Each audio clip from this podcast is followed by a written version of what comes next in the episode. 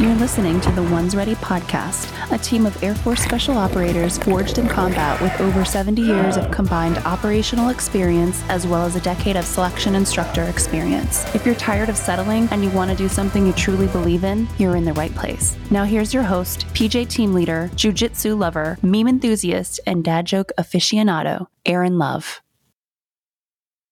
What's up, everybody? Welcome back to another scrumptious, delicious, juicy episode of the Ones Ready podcast. We got a good one for you today inside the team room.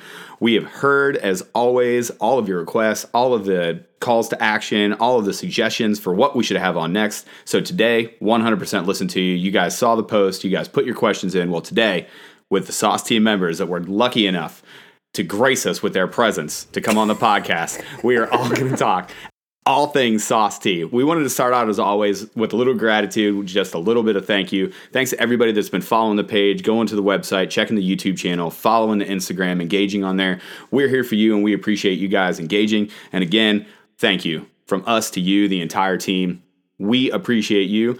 Uh, go out there as well and, and, check out everybody that's affiliated with us. You guys have seen them around. If you need some dope coffee, if you need some energy, if you need a better pack, all of those are our friends, and they do a whole lot of good things for the community. All military and vet owned. Um, so go check them out. You guys know the uh, you guys know the the deal with that. So. Um, you can also check the full video of this one on YouTube. There's a whole lot of exclusive content that we're planning on putting out on the YouTube channel as well. So keep an eye on there, subscribe, go check out the videos that we already got on there. Um, everything's going great on that channel. All that out of the way, you asked, we answered today. Two of the hardest hitting, farthest forward, tippiest tip of the spear medical capability operators in the entire world. I don't have any idea how I'm qualified to make that call, but I know that it's still true. I'm not. But Sully and Ray, welcome to the podcast. Thanks for coming on, guys. How you doing? Hey, thanks for having us. We're doing great. Hey guys, appreciate uh, letting us all on. Oh man, it it, it's definitely our pleasure. We've gotten so many questions. You know, I know with Brian and how to be a PJ, and then us with with the Ones Ready project we have gotten so many questions about SOST, and as I alluded to earlier, none of us are qualified to even start talking about it. As we all know, Brian is uh, basically doing a stolen valor sort of thing with his PA thing. He's not even a PA. He's like, yeah, I just claim it on the podcast and on. just talk about medical things no as if I actually know. exactly. Yeah. He does it for clout on the internet. Uh, internet is reality. Absolutely. Yeah. Internet Some of that Reddit karma. He's trying to get them Reddit points, dog. Uh, but not. You we wanted to bring on the subject matter experts because again, we could muddle our way through this and talk about it, but really to hear it from the horse's mouth, so to speak, phrasing. We want to hear from you guys exactly what it is that you are, what it is that you do, and what kind of capabilities you guys bring forward. So, man, I'm going to open it up to Ray first. Can you just tell us how it is that you happened into SOST. Um, we're going to talk about what SOST is later. We're going to answer a bunch of the the questions from the podcast listeners and from the for the people on Facebook. So um, a lot of the what it is and what you guys do we'll handle later. But how did you find your way into it, Ray? I kind of stumbled on it in residency. Uh, I actually joined the military to do medicine in really austere locations uh, because I thought it was challenging and um, being able to treat the guys that are really far forward was something I was interested in. But at the time when I joined and started going through the process of going to med school and everything, I didn't, uh, it wasn't clear of what that would look like and what team it was. Um, so I went to undergrad at Texas A&M. I immediately went to medical school at the Uniformed Services University, and then I got picked up for my ER residency down in San Antonio. And when I was down there, I was with a whole lot of guys that with the Army who were on surgical teams that had heard about um, the Special Operations Surgical Team, and they told me about it. So I was interested then. Um, they didn't have any slots available for ER at the time, so I ended up working for the Special Tactics Squadron out at Pope for a little bit. Um, then went to Korea from Pope, and when I was in Korea, was offered the chance to join the teams. So when I got to, done with my tour in Korea in 2016, I came down to Hurlburt, and here I am. Hooray! Yay! And that that's you in a nutshell, Sully. It's a nutshell. it's probably a different path for you, uh, path for you because you're an enlisted dude. So how did you hear about it, and then how did you work your way onto the team? Yeah, absolutely. So uh, um, when I joined the military, I was specifically joined to deploy and go do stuff, but also on the medical side. Uh, was an EMT and firefighter prior to coming in, um, and had done that for a couple years. So joined at 21. Uh, ended up going in to become a respiratory therapist uh, by trade Um, worked at a uh, MTF, our military training facility hospital, for about five years, really pushing, trying to get a deployment. Ended up doing CCAT, um, critical care air transportation. Um, did a deployment to Afghanistan um, in Bagram, and then a follow-on deployment almost directly after that for a humanitarian mission. But during that first deployment, um, our team had slightly taken over that that AOR for for uh, SOST, which had just left to go do a different area. So when we took over kind of their mission and I started hearing about it, that's where I started putting my application together. And then it took me about a year, year and a half to actually get over just because of other deployment messing stuff up a little bit. Um, but ended up going over to selection, getting picked up at selection and, and joining from there. Nice, man. Yeah, we're going to talk about that selection later. That was a specific question, so we'll we'll hit all that stuff up uh, kind of later later on the cast. But yeah, that's that's awesome. A lot of people don't even know um, that SOST is is a part of Special Tactics Squadron. Like you know, Ray, you mentioned you're down at Herbie, so a lot of people don't even know that. Like, can you tell them where SOST operates? Like, you don't have to get in anything OPSEC, but how many how many teams are there out there? Sure. Uh, well, first of all, so we actually haven't been part of Special Tactics for that long. Uh, okay. Uh, we actually came over to Special Tactics in, uh, I think, 2013. Uh, we were originally part of another wing within Special Operations. And then once Special Tactics brought us under their wing, we actually started being utilized the way that we are designed to be utilized far forward, outside of the wire, um, that kind of stuff. So currently, what our plan is, is we have six eight teams on paper. Like that's what we're trying to fill our, our numbers for. Um, but only one is currently deployed at a time. Our goal is to try to get up to eight, if not 10 teams, and then potentially have two teams deployed at any given time. And the location just depends on where the most dangerous missions are going on that need a surgical team to uh, fill in the gap of the golden hour. So that golden hour, being able to get patients to a surgical care within an hour. Some of our locations that we're operating in are pretty remote, and so if there's not a good hospital that's close by, and missions are pretty dangerous, and they're expecting potential for casualties, then they'll request us. And so whatever region has the most going on is where they'll put us, and we'll be there for several months for a whole deployment, and then teams will rotate out that same team. Can can I step in here real quick? Yeah. Just because I'm a a really and I mean really dumb enlisted dude. so I mean, I, I, really want to emphasize that. Um, okay, so what is sauce tea? SOST is a six person surgical team that goes far forward uh, as far forward as the ground force commander whoever's in charge of those operations will allow in order to provide damage control surgery and resuscitation to casualties. So that can mean as close as a kilometer, maybe a little bit more to where the action is going on. And that all depends on, on what the mission dictates. Uh, but we will go much further uh, forward than any other medical team and therefore require more tactical training in order to be able to protect ourselves and not be a liability to the ground forces. Okay. All right. And what, and I'm sorry, I'm going to steal this real quick, Aaron. what is a construct? Like, so you say six, six person team, right? Yep. So what, what are those, how are those broken out? Sure. So the easiest way to describe it is if you think of a six person team and you can break into two elements a surgical element, and that surgical element has a surgeon. That's kind of what makes us. us. Wait, what? What? You're telling you're telling me the surgical element has a surgeon on it? it it's mind blowing. If you need if you need a moment, Aaron, I'll, I'll give it to you. the only person on, dumber on this podcast than Peaches is me. you might need to put a graphic up there just to remind ourselves once we watch this. Yeah, absolutely. Yeah, yeah. I, I would talk. I, I'd talk through this, but I got a mouthful of crayons, so just continue. the yellow ones are the best. They're lemon. Okay. So, um, so the the surgeon for the surgical element. Now that we've got that covered, then you need someone to put the patient to sleep because there's something against working on you know awake patients. So a gas they passer, yeah, yeah, a gas passer. Whether it's a CRNA or an anesthesiologist, will take either one. Um, and then a surgical technician or basically a first assist. And that's one of the enlisted members that we have on our teams. And then the other element, the other three person element, is uh, the resuscitation element. And that doesn't mean that that's all they do and they don't help with surgery, but that's kind of how the best that we describe it. That consists of an ER physician, which in my my personal opinion is the best position that's on the team. But obviously, I the mean, best looking, always the coolest. Yeah, absolutely. And then uh, critical care or an ER nurse. And then we have our respiratory therapist. And that construct is based off of the Air Force's critical care air transport team, which actually Sully was a part of and can speak to a little bit more of, of their kind of capabilities. But that's what it was designed after. And then those two elements put together is what makes us uh, a force multiplying capable, you know, able to take care of a, a larger amount of patients.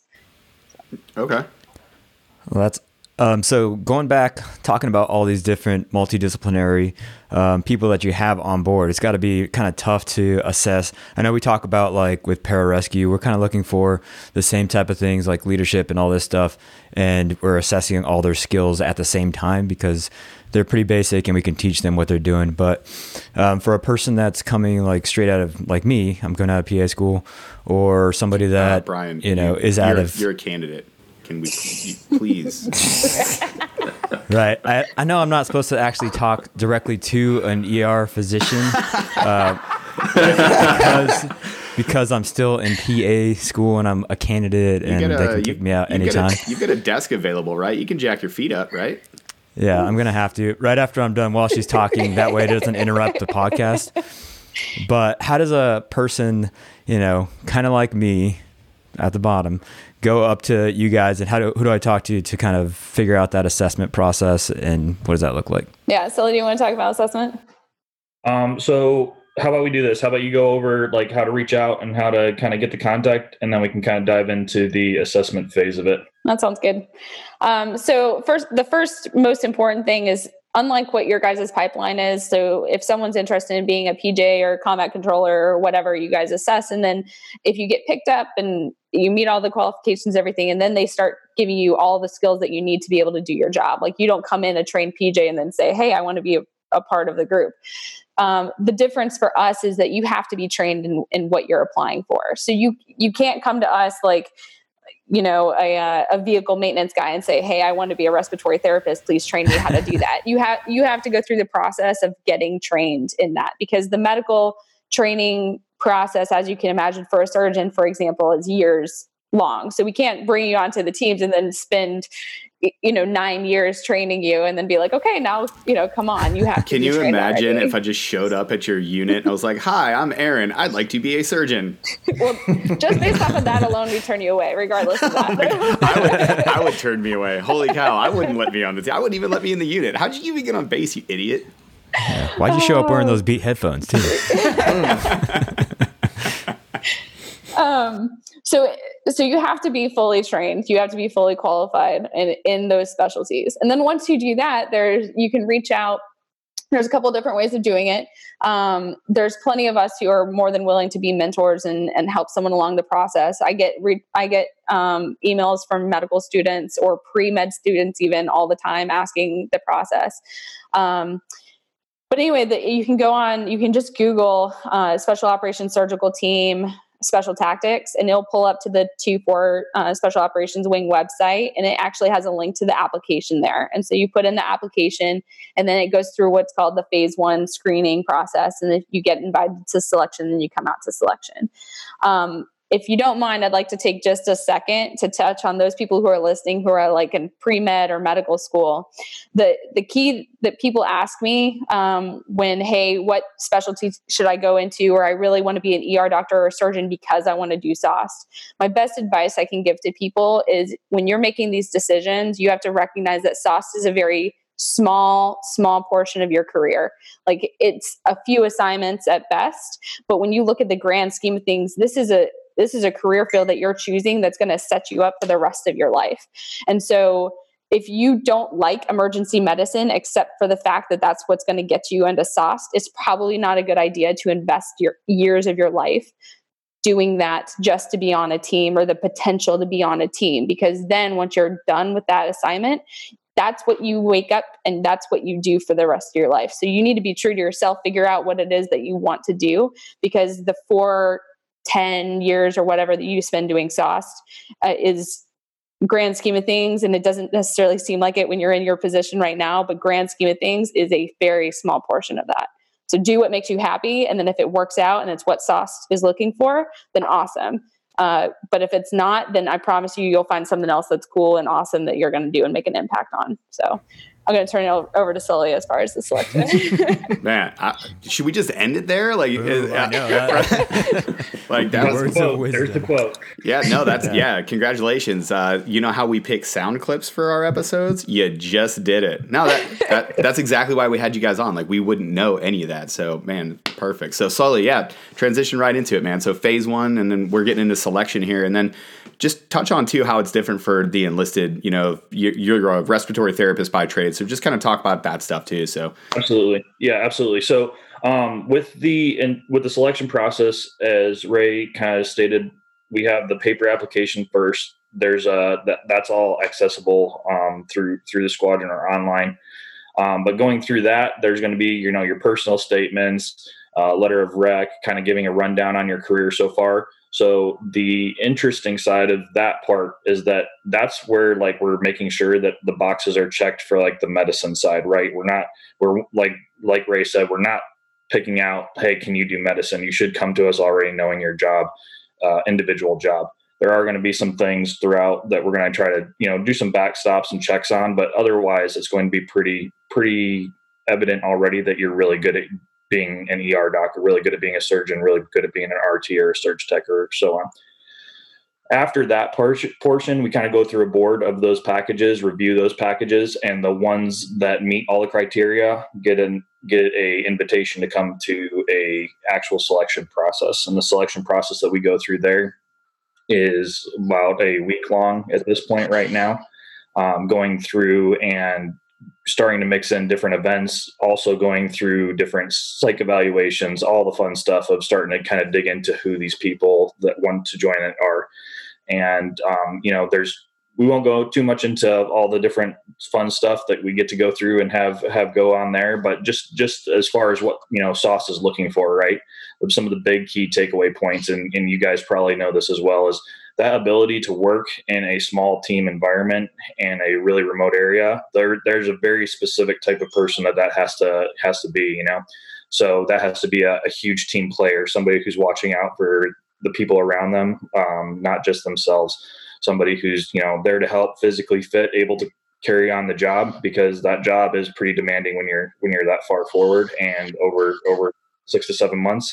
It it'll beat it'll beat you up so uh, got, I think a couple of us got the scars to prove it already, but uh, we got the uh, you know it's it's it's that it's that um, that type of mentality that we start looking for, um, and in, in that process that we have kind of worked to at this point for selection. I went through uh, basically a two week uh, selection period for mine when I came through. Uh, first part was very heavy, you know, going through multiple different the personality stuff, the psych stuff, uh, interview stuff, um, all that kind of phase, and then a week pretty heavy of you know the physical. Hey, what are you going to do when you're under stress type type situation? And we can go into it later if you want some of the stuff that makes you know makes people successful at that later, or however you want to roll. That. We No, but you, Sully, you brought up something though that, and I think it's a it's a common trend that I think the listeners need to understand and be aware of. Is you said physical standards and you said psychological tests during selection, right? Absolutely. You you guys aren't the only ones that we do that with. We do it with every single one of the special warfare career fields, and also special warfare is not the only one that does that. All of the other soft communities do that. So this is nothing new, and it and it goes kind of. I'm trying to tie it back into the the SWOE contract thing, but um, these psych tests are huge, and we and it helps us determine the type of person that we need. Now we don't base every single decision on you know how Sully or Ray's psych tests go because we need to see you actually perform and work in a team dynamic. But that's an important aspect of it. Yeah, I, I think. in Anyway. fact, those. I mean, the people who grade you during the the things are looking based off of how you're a- interacting with the team. You know, each component is kind of separate, and then it's amazing how everything ends up fitting together in the end. It's just another data point, you know. But the the summary of what we like to say, and we used to say it when we were doing um, ER residency selection, because I I did interviews for our residency when I was a chief resident down in San Antonio, and we called it the the two a.m. test because if you're on shift with someone at 2 a.m. when nothing's going on, or when you know everything's going on and shit takes the fan and like all this trauma patients from you know drunk saturday nights coming in is that someone that you want to be in the trauma bay with or is that someone that you want to be sitting twiddling your thumbs with and, and you know just bullshitting and trying to kill time? Because that those shifts shifts can drag on forever. And it's the same thing is Sully someone that I'm willing to literally live with for six months? And the answer Tell no. no. The answer is no. no. but is that someone that I'm willing to when time times get rough or we have a huge mass cal, are they going to snap on me?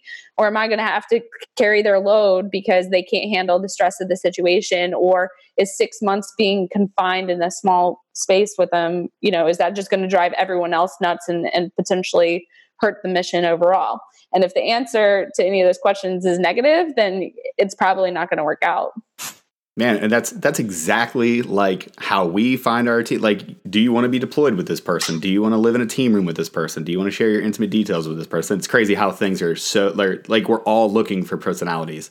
Right. We value personality over almost all other things, you know, other than competence. You have to be competent in your job first, but we value those.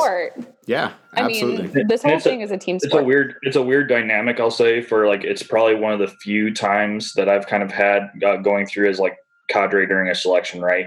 Because all of these people that we have coming in have like they've you're not taking them somebody typically at the beginning of their career. Like a lot of these people have been doing medicine. They like are we have uh, I think with our RTs right now. I I know all five of them personally from beforehand, and I've been deployed with one of them before this stuff. I've been doing stuff with them way beyond here. One of our RTs over here was my instructor when I first came through the military. Oh, like wow. we have extreme, like extreme. Uh, you know, when you when they're coming through selection, you have a very competent group of people, and then all that comes down to is starting to do those. Okay, the psych data points plus hey now team dynamic hey plus now physical like do these all add up to the person that you're looking for? And and it's interesting to kind of see how those blend right? Like the one thing that you might something is just standing out to you a little bit when they're doing a physical or a team you know event all of a sudden you're like oh actually now looking at the psych data points that makes a lot of sense because that's how they view something you know? So it's interesting to start watching all those pieces come together to form form a picture of that person and how and how the selection has developed you know just to, to help us find that that person yeah. No, that man, that that's really cool. And I imagine it has to be really tough too, especially thinking about that selection, thinking about those non-selects. Holy cow, that has to be a a kick in the pants because you're already established like somebody coming, you know, 18 years old, coming fresh out of high school and going to A&S and getting a non-select, like they have time to recover from that, whatever. But eh, have you guys ever experienced like having a non-select that was just that you were just like, listen, you're very competent, you're just the wrong person? Yeah, it, I mean, so every selection that we have, there's um, there's about thirty percent ish. Uh, would you say thirty percent selling? They're probably it, it really very. I mean, it, it's a strong variance based on yeah. it's you know based on the need based on the needs based on what you know who's in there there's it's a strong variance right now and who shows that like we yeah we bring all afscs to the selection and so you know some sometimes we may have like seven nurses but only have room for like two um, oh, okay. or you know whatever the case is and then other times we have no nurses and then we have like a couple of er doctors so it's it's a little bit difficult to say but usually every single selection there's some people with non-selects and they get feedback from the hiring authority um, to to an extent, and then I'm sure that's difficult. the The difference, though, is that while while there aren't so- other SOSs out there, right? Like there's not another special operations surgical team within the Air Force. There there are other opportunities to be on teams that, are similar, although the missions vary a little bit. Like the Air Force does have a ground surgical team that they that they're a part of. There's con- there's uh, the critical care air evacuation or uh, air transport teams, the CCAT teams. So there's other things that you can do operationally that may be more uh, conducive to whatever that person wants. You know, like so yeah, SOS isn't sense. for everybody, and there's there's going to be a job out there for them. Um, and sometimes that job may just be manning the ER in you know the trauma bay in the MTFs. Like that's very important too, or or going and yeah. doing academic stuff. So there's plenty of stuff for them to continue doing within the Air Force. Um, it doesn't necessarily have to be SOS. And, and I'll say too, real quick on that, the um, the selection process coming over to Sauce is it's very much, and this is what I try to tell people when they're coming over, is a job interview, right? Mm-hmm. Like it's it is literally like if you're not viewing it as like setting yourself up for a, inter- a job that you are interviewing for and you are trying to make yourself the most worthwhile candidate like you're you're coming into it at a, at a disadvantage already. And we're so, getting interviewed too. Like yeah. look at it two ways. Like not only are we assessing them but they're we give them a pretty good taste of how it's going to be and and stuff. So they they have to interview us as far as figuring out whether or not that's a lifestyle that they're going to want to do Absolutely. go ahead, Sully. And, and, as and as as Ray said, you know the the hiring authority at the end of that at the end of that process is going to give them their feedback, positive, negative, uh, whatever it needs to be. But at the same time, too, that that doesn't mean that that's the end road for that person. Even within the sauce selection process, there's been people that are saying, "Hey, like we would like to see um, a little bit more maturity in these areas." or whatever please why don't you take you know one year two years whatever their suggestion is come back to us. Let's see what you've developed whether that's a leadership quality you know hey why don't you go seek out some leadership opportunities for the next two years? Come back to us in two years. We really like you. You're physically fit. You have a drive. We see that but you know we really need you to step up. This is a very small field of people and we need to have leaders in here. So seek out some opportunities grow yourself personally and then come back to us. Nice Nice. Guess what? You just made a sound clip too. Congratulations, Sully. You're famous. Hey, uh, speaking of, speaking of being famous, I'm sure you guys both saw the post. It was one of the most engaged posts that we've had that, that was out there with questions and stuff. I didn't forward any of these questions to you guys on purpose. We were talking before the podcast, and Sully was like, "Hey, I didn't see the outline." I was like, "Yeah, because I didn't send it to you because I, I wanted exactly." So what we're gonna do is I took a whole bunch of those questions from the post. So we're gonna have a lightning round sort of thing. So we're directly from the listeners, from the the people that engage. We're gonna have some questions for you. I'm gonna throw it over to Trent. He's gonna ask the first one here. Uh, you guys haven't seen him because he's special reconnaissance, so he's basically blacked out. He's basically blacked out. He's gonna have a thing over his eyes. Yeah. All yeah. Ex- there's no biometrics. I'm not even. I've never. I'm pretty sure it's Jason Bourne it's probably like a one way mirror eye. It, it so actually we, is, yeah. Are we doing lightning round like only yes or no? So it goes fast. Like we're not. We're not. Question, yes, no. We're not doing like F Mary Kill or anything. We're just doing like we're gonna turn it over to the different hosts. Oh my God, Ray, why? All right, Trent, take us through the first one, man. You got the first question. Hit him off. Hit him off with that first question. This will. This will be easy because I'm pretty sure you already, you already answered this, but it is from Joseph Joseph Thomas. Can I go pararescue and then sauced? Directly? Right. So I think, like I said, I think you already answered it. That's the whole question. Yep, this is a question that we get a lot um, from different different career fields. Is how do I get to that point, and including other enlisted career fields? Because as you guys kind of heard, uh, surge tech in the Air Force that's a four and one, and then a respiratory therapist four H uh, is the only two enlisted career fields currently in in here, and then you have the other side. So you would need to fall in, fall in, and have the experience in one of those fields that we listed, those six career fields, um, to then apply over to SAWS. So absolutely, there's a possibility if you want to become a pararescue guy. Please don't go pararescue and then jump, you know, into another enlisted career field or something. You know, go be a nurse, go be a doc, and then you could apply over something like that. You know, however that would work out, but you're not just going to go um, you know from paramedic standpoint straight into yeah. straight into that Hey, we first of all, we actually do have a, a, surgeon that's on one of our teams that is a former PJ. Just who's that? Keith Berry. Get it? What's no up? Yeah, okay, well, so Keith Berry went to the army. On, was a SERE, then PJ, then then surgeon, isn't it? He's got he's got three. He's got, total he's, right he now. has the three, so it is possible. But we're talking like he's a lieutenant colonel now, so it's been and he just got to sauce. We're talking about so twenty years of a career. Yeah, we're talking we're talking a long career, but possible. Um, and then quickly, there has been talk about changing the structure of our teams, and people have thrown out the possibility of having PJs on there. That is probably like real talk here that's probably not going to happen um, because we're actually doing pretty well with selection and assessment and getting the, the afscs that we need however we have attached pjs to some of our missions downrange depending on what our, our needs are so fyi there is still a possibility as a pj to, to come and work with us downrange so anyway awesome. next sorry no that, that that's perfect yeah yeah that's good yeah. Next question is from Sod Poodle. That's pretty cool. That's a good Sod one. Poodle. Sod Poodle. What's up, Sod Oh, Poodle? the internet. Um, so, in a magical world, what one skill would you like to see soft medical people, i.e., 18 deltas, PJs, SARCs, whatever? Um, what skill would you like to, would you like to see them be trained in and able to use that they currently can't do? Assuming whole blood has pretty much done away with pasta water on the.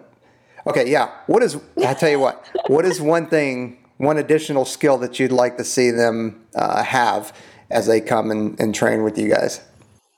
So basically, the question was asked. I, I I was writing this outline up last night, and I was like, I'm going to give the most medical intense question to Peaches just to see what happens. So basically, they're asking. I told you I'm dumb, man.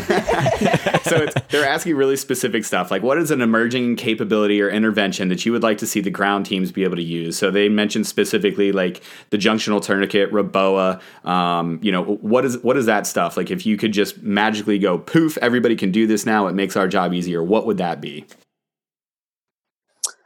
Oh man, the REBOA topic because it's such a hot topic. So, it's so let's just, is so hot right now so the one the one side part, part of this conversation because this conversation comes up a lot within our group as well is that there's like a time and place for certain parts of these medical procedures to take place and there is absolutely points like a REBOA super hot topic super in, like interesting procedure has tons of capabilities are you going to have the capability to do that on an x where you're you know dealing with a lot of other stuff? Like all of our training iterations say pretty much that's going to be a really hard that's going to be a really hard thing to do in that in a chaotic environment which is why we typically have our offset at a y.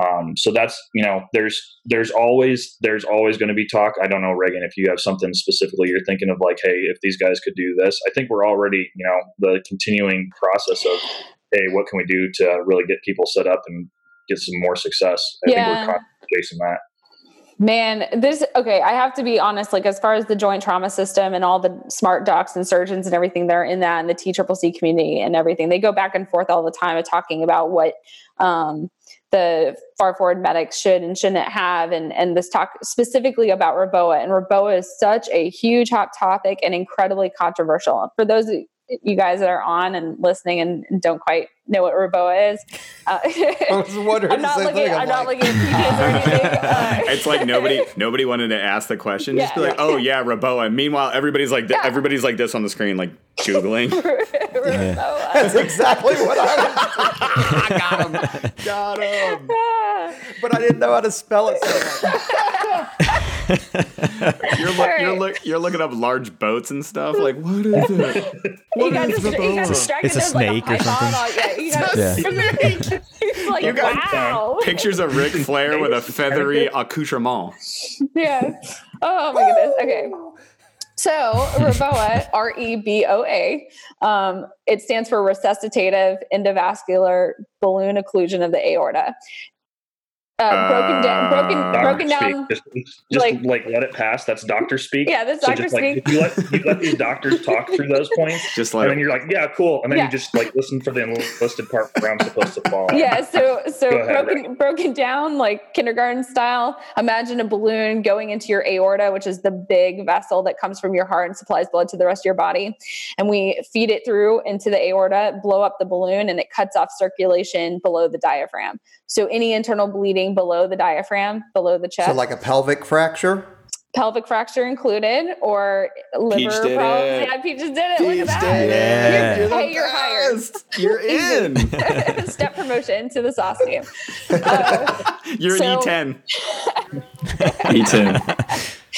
um so that capability the problem is is there's a big time limit on it like you have to meet time hacks uh, if you blow up the balloon in the chest and cut off all circulation below the diaphragm you have 30 minutes to get definitive control of that bleeding. That that means get to, not just get to a surgeon or where a surgeon is but get to a surgeon get the patient on the table get them put under anesthesia the surgeon cut into you and then find the bleeding and control the bleeding. Uh, there is talk about intermittent blowing up and and deflating the balloon, like up. You know, if that extends the time, there's not data out there to support that, and so that's where this controversy of whether or not uh, 18 deltas and and the forward medics need to have that skill set and then in transport and everything there was actually, right but you're you're blowing right past the hey 30 minutes Oh, like yeah. for for the for the people that don't realize, like, okay, thirty minutes sounds like a long time. That's a blink of an That's eye. I can't. It is I can't not imagine. a long time at all. Holy crap! Right. So, so that along those lines, though, so going kind of tying back that into the question is there's a lot of stuff that we're kind of holding there that we're trying. That's again why we're trying to get as close to as possible because if you roll in with a hot trauma that has that that bleeding in in somewhere below the diaphragm and we can go up there and we can stop it that's when our clock starts, right? So that's that's an awesome thing for that. Some of the other things that Ray was working with, we uh, were with an ODA team uh, down for this last deployment, and um, like some of the other stuff though that we were working with some of their medics on was ultrasound. Yeah, that's where I was going to go, Sully. Oh, look at you! Imagine that. It's like we were on or something. Um, but anyways, like the if you start looking kind of the cool part of this job is starting to be able to look at all the new technology as it's coming out. Like I'm sure you guys are seeing like for a GlideScope to intubate somebody, and oh, the yeah. cameras are getting smaller, and the light, uh, you know, the light that you're needing is less. And so ultrasound is another one where it's kind of coming down to like, hey, you can have an ultrasound that plugs into your phone, and all of a sudden I can see into somebody's abdomen and see if they're bleeding or not. So oh, yeah, that's a huge part Jeez. for us, but also a huge part for every other medic out there. Yeah, I think I emphasized ultrasound when I was deployed with Aaron. Aww. Aww.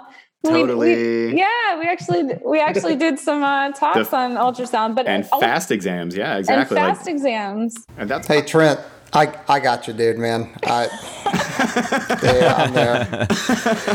yeah, I, sorry. So to answer I'm, I'm fading question, into was uh, all right. Was basically I think ultrasound is going to be the best way because you can actually triage patients and get a lot of data from that, and it helps us. It helps paint a good picture of what we're going to need to do and be set up for a patient.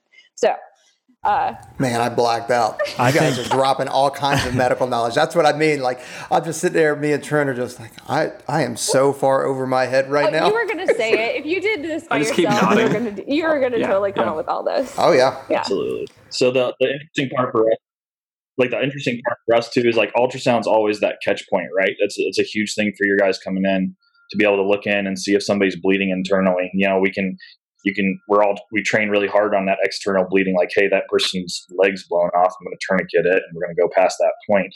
But those internal injuries especially with uh, high velocity explosions that we have going on and all these different very uh, war area specific wound patterns there's a lot of the, that internal stuff. So having that not only allows you guys to triage, but even then at our point, you know, we can reevaluate, relook at it, um, and every mass cal that we ran that out there, like the, our ultrasound, that's the definitive piece at most stops to be like, does this person buy a surgeon and a surgery, or are we able to manage and hold what we have at this point? And that's a really important important line to to find. And and just me is like the the tactical kind of ground level dude, like having that ultrasound, being able to do that fast assessment of the abdomen and to give you a patient it's like, hey, no kidding he's positive over in Morison's pouch. You got to this guy's got to go right now. Like that's that's one of the the, the best ways of uh, you know using ultrasound at the tactical level. So that's awesome. Dang, you're just trying to get bonus points from Ray over there because he threw in Morison's pouch. I remembered I, what you taught me. Yeah. I know. I'm so excited. I could cry right now.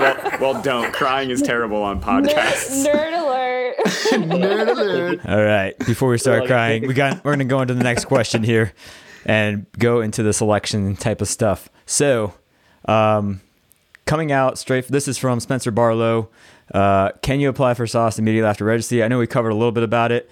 Um, people being able to apply and what their qualifications are and stuff like that. You guys look at the whole picture. Um, but what do you guys look for? And can they, I'm done with residency. Can they apply? Or would it be like pretty much worthless to do? We've actually had people apply um, when they're finishing up their residency. So in the last year, everything looks like they're on track to graduate. So um, we've actually had people apply. We would like to have some kind of experience, so like deployment experience and everything that helps a lot, but that doesn't mean that that's impossible. Um, so, it, and it's kind of nice sometimes having someone straight out of residency because they have a whole lot of don't die on me, peaches. Um, I'm trying not to. I'm in the right company though. yeah, absolutely. I can't do anything this far away. No. Um, so, um, we like to have sometimes coming from residency they're to have the newest training and the best you know the most up to date stuff and everything. So sometimes it's kind of useful. I will say that. Um, as far as for for me the things that i think sully touched on a lot of it like there's a lot of physical aspect to it and then there are some medical scenarios but we're assuming that you're coming trained medically. Um, if you want to prepare for selection you got to work out and not like, hey, I went to the gym and I watched like Netflix for like 45 minutes while doing the elliptical trainer. That's not what I'm talking about. so, the stuff that you guys have covered with your preparation for physical stuff, if you do that, you're going to be fine with SOST. But like, learn how to ruck because we ruck down range and we're going to ruck during the selection. So, you're going to be carrying heavy stuff. And by the way, it's going to be heavy equipment because it's medical equipment and you got to save lives. So you're going to be doing that. You're going to be carrying litters. You're going to be carrying patients. You're you're going to be physically exhausted. And you can't um, save lives if you don't make it there. Right. Mm-hmm. Or if you're if you're dying and trying to catch your breath when you get to the patient, that's not going to help them. so you're supposed to treat them, not yourself. Um, but it, yeah, and then getting the patient to be able to evacuate it and get them to you know to another level of care. The second thing as far as medical stuff could, people ask like hey can we i study or can i do whatever courses and everything? The joint trauma system if you google it joint trauma system clinical practice guidelines it's open source. You can go on there. There's like a thousand not quite that many. There's like 50 a pdfs thousand, on there. a there's thousand pdfs that is yeah. a massive library. Yeah it's it's massive. But if you get on there it actually talks about how we how we treat certain patients downrange and like the austere surgical stuff. So get on there and start reading how we do battlefield medicine because that's going to help you understand the decisions that you're going to be making in some of these scenarios. Um, so those are the two things that I'd say, Sully. Uh, yeah. So again, the CPG stuff that was the best surgeon ever, Mark Northern. I'm biased because he was my surgeon, but he actually Our just surgeon. Okay, well. I'm going to continue to claim him as mine. I feel like there was supposed to be a knife hand in there somewhere. Yeah. I like the noise too. Uh, yeah. So, so uh, yeah, so he actually just dropped the um, the austere surgical one was that last year, Reagan, and mm-hmm. then we have also, but like the the that is something like again in the pursuit of this type of career field, you should always be seeking that way to better yourself, and that's that is physically, that is mentally, that is medically everything that you're doing. So, for instance, with those CPGs, like we just finished a um, uh, a uh, training event with some guys. We went out and we were the myself and Mark Northern White Cell. And again, we pulled up the CPGs like, hey, what have we not worked on in a while? Throw into this instant. And what that ended up turning into was an embedded UXO event for these guys. And they're like, oh, like there's an actual CPG on how to deal with an embedded UXO, the amount of times that's going to happen. So all those types of things are out there. Like I said, it's open source. It's a, it's available. Uh, UXOs that uh, for everybody else is the unexploded ordnance. So basically, a shell lodged in something. So yeah, a for, rocket in someone's body, and how do you treat them? Yeah, so it's so, crazy. That would never happen, especially oh. not not at a contractor chow hall in Boston oh, yeah. on our deployment together. No. exactly. Mm-hmm. Yeah. Oh god. Never so, anyways, yeah so there's all that stuff you know and again uh, the physical stuff. I'll, I'll speak from my experience going going into selection as well. I sought out a program at the base i was at um, doing just like i said normal. I was an rt before um, and tracked down a program tracked down some accountability people had people there to be like hey you know i was literally there six days a week hour to two hours a day smashing it getting it. And then when i came into selection I loved it. Like it was like it was a, great feeling to be at that point where like I was ready to be, you know, take on the event that was in front of me. And there's people that, you know, I knew that had submitted their package. They're like, hey, I saw this. I submitted my package a month ago. I'm just jumping into it. And that is a very obvious standout difference between those two people. So, like I said, being ready to take on those challenges and always looking to better yourself would be the two things that I drop. I think all these things sound pretty familiar. Physical yeah. prep, mindset, yeah. always trying to get better stuff.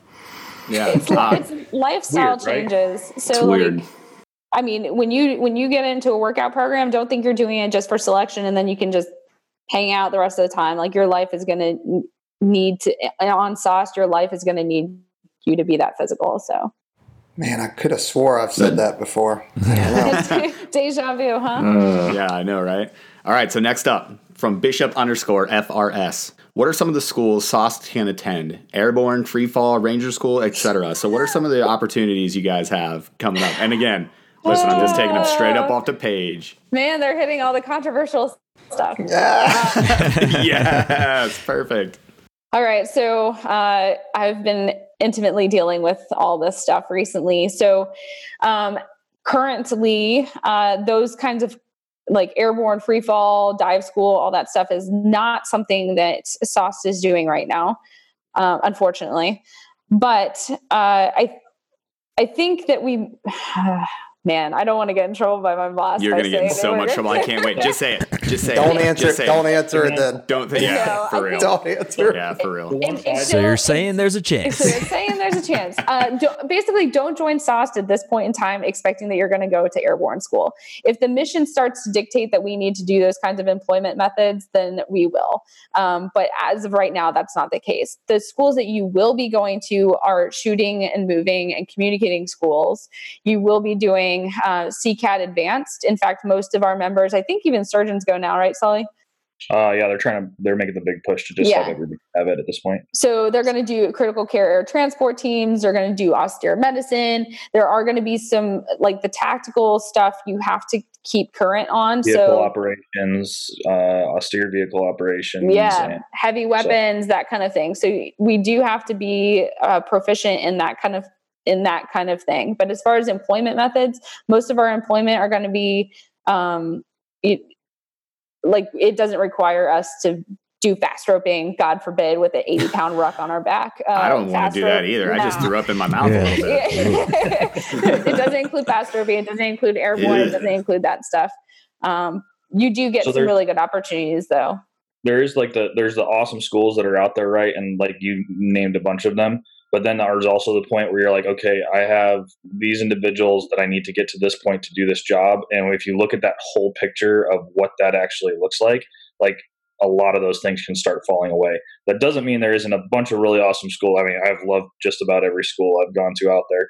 Um, you are going to go to a bunch of the same schools, you know, the the survival schools and all that kind of stuff. You Mhm. get to go. Absolutely, still going to need that. But it's looking at what what the mission is, and and you guys could probably say from your experience too, when you guys are training up for a specific AOR and a specific mission, like that training gets real specific on what you need to to operate. In our in our current one, it's extremely vehicle heavy, and that that was something we brought back. Is like, hey, we need to be like ready to rock and like any type of vehicle, mod out that vehicle. We're gonna have to do it all ourselves. We're gonna have to do the maintenance on that stuff ourselves. Like just taking a somebody who's been a gone through and became a doctor over the last nine years, and then embedding now jumping into tactically proficient drivers. Like that's a huge that's a huge transition just in itself. So sure. it's Yeah. making them safe to operate in those areas. Yeah. No, it totally makes sense. Canine course, we've we have gone and Oh, yeah, learned how that's to do. we- We learned to do uh, damage control, resuscitation, and surgery on a dog, um, which is scary. Awesome but course. yeah, we have to. Yeah, we have to go and do some really cool and uh, different medical courses. So Nice. Save all the puppies. Save all the That's, All what, the dogs. that's what I came away with. Trent, you got, you got the next one. What's up? All right. Like we've said, we just read these things just the way they're written. so. uh, from Nick Conroy How close does Sosti get to combat? Stay on base and wait for PJs to bring them back? Question mark? question mark? No. uh, there in the two deployments that I've been on, I've uh, while we were not in a troops in contact situation, um, we I have been shot at. Um, we have been close enough to receive uh, fire from the the opposing force, and we've gotten as close as you know a kilometer to that the crazy fighting. Uh, we're typically not behind the wire. That that can be covered by conventional surgical teams. Uh, the reason we're trained tactically is to be able to go outside that wire and go into buildings of opportunity uh, and live there. Uh, Sully and I on a last deployment, there were multiple times that we were in buildings with windows blown out and freezing cold and having to sleep like underneath the staircase just to keep the wind blowing off of us and everything. Um, and at the same time, maintain some cover and concealment so we weren't seen. Um, so we do get pretty close. It's not a stay on base uh, situation. Sully? Yes.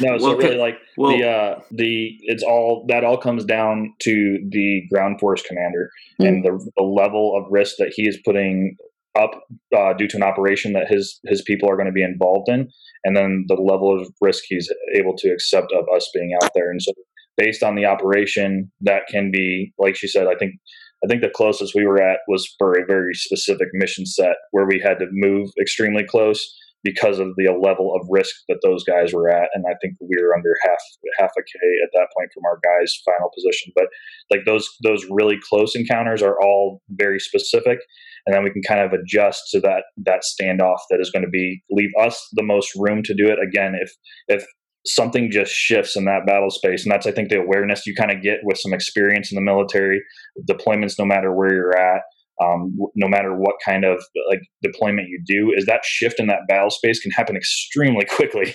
And you can go from like having a secure operating point in a building to being like hey we need to pack up and leave because they're like they're you know something has shifted something has changed and we need to get out of here.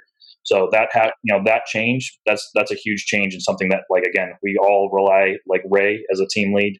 Um, we have a team lead and a team sergeant on our team. For mine uh, reagan was a team lead and i was a team sergeant for the majority of the back end of that deployment. And Reagan um, was just constant contact with our GFC. Hey, what, what's up? What are we doing? This is what we have uh, surgically. This is what you guys have tactically, and how do we make that work? So We actually uh, had a couple of times where the opposing force was countering, and there was a chance the ground force commander came to us while we were treating, and it was always a Mascal. He had the worst Of timing. course.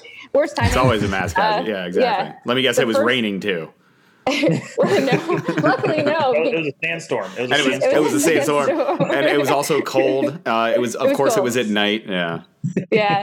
So the first time it was like 26 patients that we were dealing with. And he said, Oh, yeah, by the way, like there's a good chance that we're going to have to pack up and go. So we're packing up and going and treating patients all at the same time. And then the second time we had 51 patients. And unfortunately, that time we didn't have the whole uh, ODA team with us because they were on split ops. So they were very preoccupied with doing our defense. So we had no extra hands. So 51 patients and us. And uh, we were treating and having to be ready for the potential that if they mount a serious attack that we'd have to pick up and move um, so there it, it's not sitting on base and you have to be you have to be on your game the whole time so yeah, and I mean, that, that that's five one six patients. Yeah. yeah. That's a whole nother level of mass five, casualty. one. All right, I just wanted to Yeah. like I just wanted to Well, Clarify it's gonna it's gonna make this story seem tame by comparison. But on the deplo- on the on the deployment with Ray, like we responded to what was the the prison mass casualty? Was it a forty patient mass casualty, and that was on base? uh, like i think it was 37 so yeah, to- yeah something like that. But that's tame by comparison. And we had an entire PJ team plus Ray plus some other people at Bagram to help us out with that. So like, man, you, the fact that you guys are handling five one patients, uh, was- that's yeah i was starting to wonder whether or not those mass cows just follow me maybe it's me Am I think it may? I think maybe is you. It's, It's- it's yeah. that gray cloud. It's Yeah. gray cloud. Gray cloud, Exactly. too. Yeah. Between you, oh man, the worst possible team of all time, Ray and Ob. The, the world would just explode. All right, so this next one's uh, from the inbox, specifically my inbox, and it's specifically for Ray. Can you tell me if you have maybe a favorite PJ uh, of all time? maybe one that you've deployed with in like the 2014 range? Anyone you still talk to? Just I'll, I'll turn it over to you. Go ahead. Obviously, it was Derek McCormick. and Had Kyle be. Holland. And No. Kyle Holland, and literally And Kyle every, and Brent Vogelsay, and everybody else that is not you. Oh wait, were you there? This is working out perfect. This is exactly how I planned it, man. This is exactly how I planned it. Well, hey, I just wanted to end on a lighter note there. I wanted to say thank you guys for coming on. You guys absolutely crushed this. For you guys that weren't paying attention, uh, Ray and I actually did deploy together. We've had a, a long, um, you know, professional relationship from from the time that we met. She deployed with us, and and Ray, Sully, I just want to say thanks for coming on. You guys absolutely crushed this. For everybody that had any questions about SOST in general. Um, is there any parting shots you guys want to throw out there? Uh, yeah, so I just wanted to, a couple of things. First of all, if you come on to SOST, um, it's you're going to be assigned to a team, and that team is going to be your family for the whole time. So um, when Sully and I were on a team together, we literally trained together. So for what's four to six months before we headed out on deployment, and then the six months on deployment, we were uh, spending almost every minute together uh, getting prepared for that. So you get to know your team incredibly well, which actually helps the dynamics when you're downrange and knowing and anticipating what each other are going to do and being able to basically work almost without talking because you you just know what the your team members are going to what, what they're going to do under stress. Um, the second thing is we're we're moving all the teams to locations in which you're working day to day in a level one trauma center. So you're going to be in uh, either the University of Alabama at Birmingham uh, or at uh, Las Vegas, and you work in the level one trauma center, seeing patients and keeping your skills up, and then uh, you're extra people to them. So if you have to go train or do exercise or deploy or whatever, you're good to go, and your team cuts out and, and heads out. And that's how we're keeping ourselves relevant. That way, we're not wasting away in, in some military hospital, not seeing all the things that we really need to see. Um, so, there's really good opportunities to be able to keep your skills up and do some really good medicine while you're home, and then also do really good medicine that you're never going to see on the civilian side when you're downrange. Um, yeah, that's the the only thing. The, those were the only two things I had left. Sully, do you have anything? Yeah, that's. I mean, uh, just like uh, any any decision or career field, like this this path comes with its own you know sacrifices. Just like you guys all have had uh, sacrifices, time away from family, time uh, deployed, time training, all those kind of things. But uh, going through it has probably been one of the best decisions that I personally made. I got to do some really interesting, neat, cool stuff. Um, and you know those those uh, times where you are able to make a difference are what make it worthwhile. You know, in the end of it. So um, I've loved the opportunities that I've had over here. I continue to to push and find the new ones, and uh, I like like hanging out with you guys just to, to again kind of continue that chain. So thanks for having us on. I appreciate it. Yeah, and it, it, was our pleasure. Like I couldn't be more thankful to have the the two subject matter experts for SOST on, uh, you know, and you, and not just because we're friends and everything, but because Aww. you guys are the best possible people. So, we pulled another one, Ray. uh, All right, and just real quick, I just wanted to say thanks again for coming on. But also, if guys want to reach out to you, they go to that link that you were talking about earlier in the podcast, or yep. any specific where to go. Okay. Yeah, if you go to that link, that um, I'll send it to you in the email email and that way you can okay. you can post it with it um, and then i'll I'll I mean people can look me up on the on the global if they're in the Air Force already. Um, oh, the other thing is if you're in the Army, Navy, civilian, like you can come to assessment and and check it out. There's a little bit more paperwork that has to happen to switch over from the Army and the Navy. Uh, if you want to come to the Air Force, we don't. It's not joint. Um, but anyway, we're on glo- global. You can look us up. We're happy to answer questions. But a lot of the questions will be answered by going to that website and clicking on the application and taking a look. We do we're doing three selections this year. We just had one in um, the beginning of this month. So there's two more selections that are going on this year. Um, and we typically have two to three a year. So if you guys like happy to help, so glad that you guys asked us. And if there's more follow-up questions or you want to, you know, just talk more nerd stuff and learn about REBOA or whatever Peaches, then happy to do so. And uh, we can, you know, arrange and do another setup. So I'll let you guys try one on me. oh, yeah. Boy, this feels this feels a little bit weird. uh, man, that that's it. If we don't have any more parting shots, Brian, what you got, bro? Yeah, again, thank you so much for taking the time to come out. We had so many questions out there. We had tons of comments on that post, and I know you guys are kind of tracking on all these people that are going to come and hit you up right now. So again, get ready for that wave. yeah. All these students that are in med school right now, and they're like, these guys are so awesome. They read all the articles and stuff. And, you know, some of the information is a little bit harder to find, but it's good to put a face to the career field and just kind of see what you guys are doing. It's really awesome to hear the stories firsthand from you guys because I hadn't personally worked with you guys before, but I know Aaron had and he talked nothing but the best of you guys. So again, for all of you guys that are out there and considering this career field, like they said, don't make don't try and make a meandering path through pararescue and try and get your little war ribbons or whatever try and get your hats to put up on your your shadow box when you do that. You're joining any career field and you're going to be accepted into any career field because of the person that you are your passion whatever it lies in if it's emergency medicine if it's you know doing ropes and doing that technical rescue then go pj or go something else. But um, show up qualified and have the right personality. Like I said, in any soft environment, it's going to be that team dynamic that's really going to keep you around. Of course, you have to know your job and you have to do all that stuff, but you have to be that kind of person that everyone else can rely on. They can trust you to act whenever stuff happens, just like the doc and um, Sully were saying.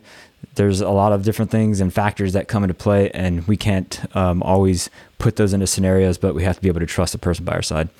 So, uh, again, thank you all, and we will throw up the links to any of the stuff that we were talking about, um, so you guys can contact them. And we'd love to have you guys on in a future episode for sure, because I know there's going to be a bunch of follow up questions about specifically like so the many. selection, and they want to hear some more stories, of course, from all the stuff you guys have done. But yeah, yeah. So thanks again, and we'd love to have you on again. Well, thanks, appreciate it.